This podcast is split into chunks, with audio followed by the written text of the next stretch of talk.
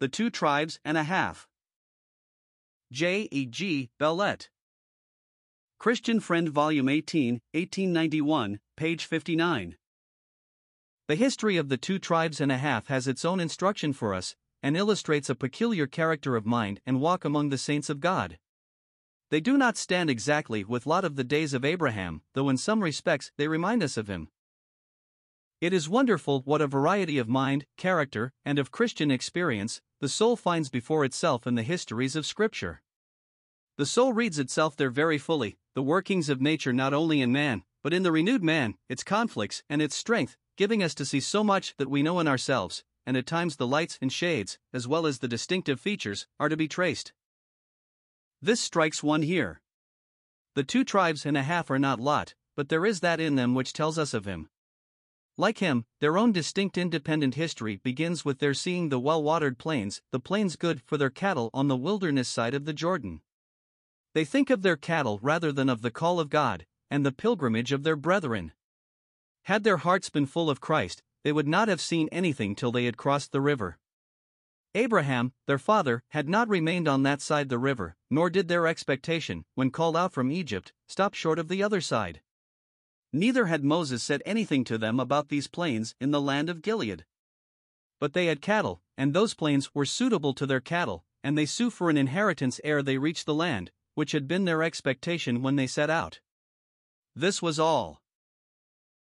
They had no thought whatever of revolting, of sacrificing the portion of true Israelites, but their cattle drew their eyes to the goodly plains of Gilead, and they were for possessing them, though they would do so as Israelites. How natural! How common! In moral power, they came short of the call of God, though they held to the hope of that calling, and claimed fellowship only with those who were the objects of it. They were not in power a risen people, though in faith one with such. They were careful to declare and hold their alliance with the tribes who were to pass the Jordan, though they were led to remain on the wilderness side of it themselves. I do not regard them like Lot, a people of mixed principles, who had deliberately formed their lives by something inconsistent with the call of God, but rather as a generation who, owning that call, and prizing it, and refusing the thought of having any other, are not found in the full moral power of it. Again I say, how common! This is a large generation. We know ourselves too well to ask, is there such a people? Moses at once is made uneasy by this movement on the part of Reuben and Gad, and the half tribe of Manasseh. He expresses this uneasiness with much force. He tells them that they bring to his remembrance the conduct of the spies, whom he had sent out years before from Kadesh Barnea, and whose way had discouraged their brethren, and occasioned the forty years' pilgrimage in the wilderness. There was something so unlike the call of Israel from Egypt in the hope of Canaan, in all this suggestion on the part of these tribes, that Moses at once thus resents it. And it is bad when this is produced in the soul of a Moses, when the first instinctive feelings and thoughts of a saint, walking in the power of the resurrection of Christ, are alarmed and wounded by what is seen in a brother, but yet how common. Many a Moses nowadays is called in spirit to challenge what offends, as being out of company with the calling of the saints, for many a thing gets its sanction, or its excuse, from the heart of a saint, that cannot stand before the judgment of faith. Reuben, Gad, and Manasseh have to explain themselves, and to give fresh pledges to Moses that they by no means separate themselves from the fellowship and interests of their brethren. And they do this with zeal, and with integrity too. In this they are not with Lot. Lot's conduct separated him for the rest of the journey from Abraham. But not so these tribes. With zeal they assert their purpose to be still with their brethren. Nay, they would by no means have taken the eastern Gilead, had this produced a forfeiture of their identity with those who were to be on the western Canaan. They are ready to give pledges too, that they will be foremost in the actions which still remain, on behalf of their brethren's inheritance. By no means do they contemplate anything like loss of fellowship with them. In this they are above Lot, but still they have stopped short of Canaan. They are not in the full power of the Canaan calling, not in the thoughts of the man of God, a dead and risen people, for they are pausing, ere their promised inheritance be reached, for the sake of their cattle in the wilderness. Moses, however, does not let them go, as Abraham let Lot go, they are not to be treated in that way. Neither does the judgment of God light on them, as on the unbelieving spies who bring up an evil report of the land. They do not belong to such generations, though their way may savor of such. Moses cannot lose sight of them because they purpose to feed their cattle in the plains of Gilead, while they thus with zeal assert their purposed fellowship with their brethren. They are his, and he is theirs still, I may say, and they hold on together, unlike Lot and Abraham, who never met after Lot became a citizen with the people of the land, practically forgetful, so far, of the call of God. This is so, but still Moses has to eye them, and remember them, and keep his thoughts somewhat anxiously and uneasily occupied about them, and this is not the best witness for a saint. Happy when the Holy Ghost can leave us and our state alone, to lead us still onwards, and feed us still in the knowledge and with the things of Jesus. Lot and Abraham never met after the way of the world had drawn Lot into it. Jonathan and David met now and again, and their affection, true and warm, there is communion between them. Obadiah and Elijah met only once, and it is but a poor meeting, reserve marking the way of Elijah and effort that of Obadiah, for they were not kindred spirits, the leathern girdle of the prophet but ill assorting with the livery of Ahab. But the two tribes and a half are above these. They are still the companions of their brethren, and will not think of anything else, and Moses admits their title without reserve. Their desire to have their portion in Gilead makes no difference as to this. But still, they do not go through and through, they do not measure the whole of the wilderness, but they linger, and the thought of their cattle being suited in the fields of Gilead attracts them, and there they find an object, though they still accompany the camp.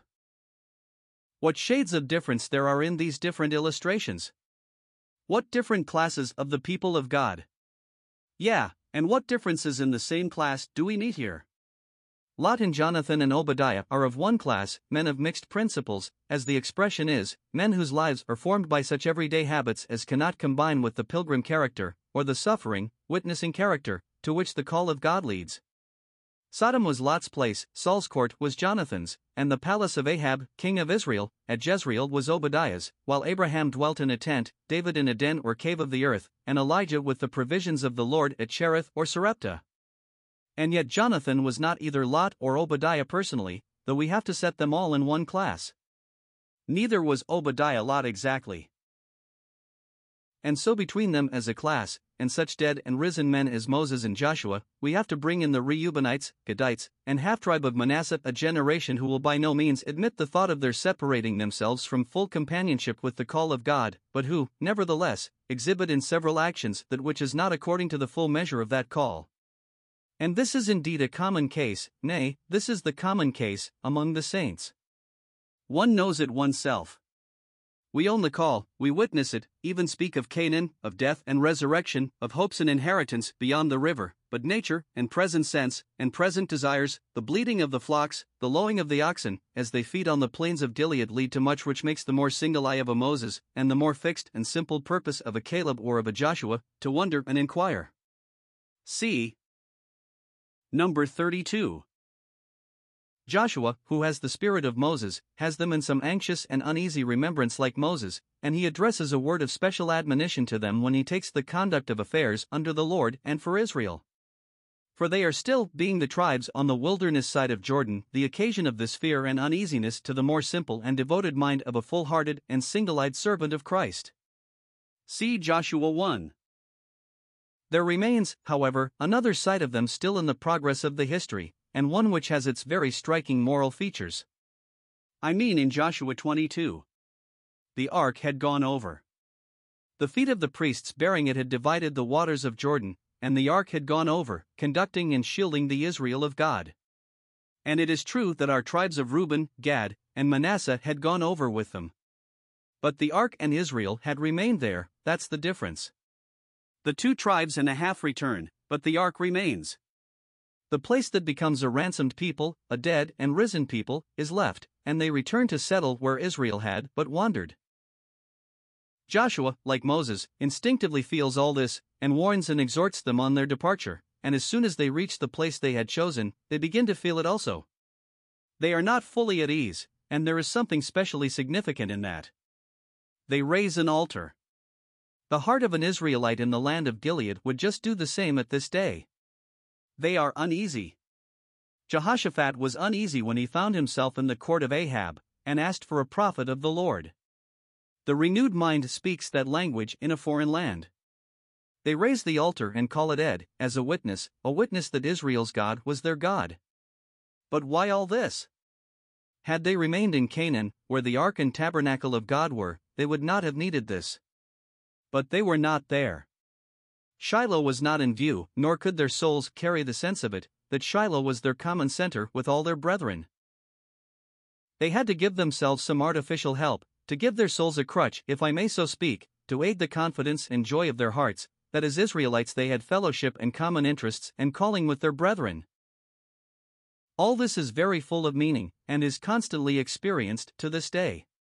Some witness of our belonging to the Israel of God is needed, and craved by the soul, when we get into a position in the earth which the call of Israel does not fully warrant. The countenance of others, the restless examination of our own state, reasonings with ourselves, remembrances, it may be, of better days with the soul, something that is as artificial of our own device as the altar of Ed, and which would have been as unneeded too as that, had the soul been more simple and faithful. All this is still known, and all this is figured here, it is the writing on this pillar on the eastern side of Jordan. And a wonderful pillar it thus is. Lot's wife, the pillar of salt, has a writing upon it which the divine Master himself has made for us, and, I doubt not, so has this pillar of Ed, which the Holy Ghost would fain teach us to read, that we may be warned to know what uneasiness and doubt accompany the soul that has retreated to find a settlement there, where the church is, and has been, a stranger. This altar witnessed both for and against these Israelites. It was just what Jehoshaphat's uneasiness was when he found himself with Ahab and the prophets of Baal. It is just what a saint's uneasiness here is when he finds himself involved in a world that he ought to have left. For all this bespeaks the saintly or renewed mind, but in such exercises and experiences, as want of simplicity and the grace of God has caused it. Reuben, Gad, and Manasseh are challenged a second time by Joshua now, as by Moses before, because of their pillar now, because of their seeking the plains of Gilead before. This is all natural, as common as Christian fellowship is, but all more or less painful and troublesome nowadays as it was then. A great stir is made among the tribes, and a great ambassage is formed to inquire into this matter. Something appeared in the ways of those who were on the other side of the river, which alarmed them as Israelites, as worshippers of Jehovah. It looked to be something which the common call of God could not allow for a moment. It must at least be explained. What a living picture this is! Are we not at home here? Do we not know this spot well? The calling and election of these eastern borderers was not made sure to their brethren, who were living in the place of the ark of God. They have to inquire and inspect their condition, and whatever the result of such inspection may be, the need of such a process is but a poor thing at least. I believe the first epistle to the Corinthians is very much a Phinehas crossing the river to look after a pillar. There were things at Corinth which alarmed Paul. They seemed to be reigning as kings on the earth. His ministry in the meekness and gentleness of Christ was getting despised. The world was fashioning the hearts of saints there, and people were valued because of their place in the world. The princes of this world, the men of the schools or the ways of the schools, were regaining their place, and saints were returning to settle where they ought to be unknown and strangers. Paul, in the zeal of Joshua 22, has to cross the river, and whatever the discovery may be, the action is a painful one, and the need of it a sad one in the history of the church. The tribes may satisfy Phinehas more than the Corinthians did Paul. All these varieties are known at this hour, but there is this common sorrow and humbling that the call and election is not made sure, and we have either to take journeys or to occasion journeys, to have our own ways and altars as brethren read, instead of reading together the secrets of God's altar and tabernacle at Shiloh. J. G. B.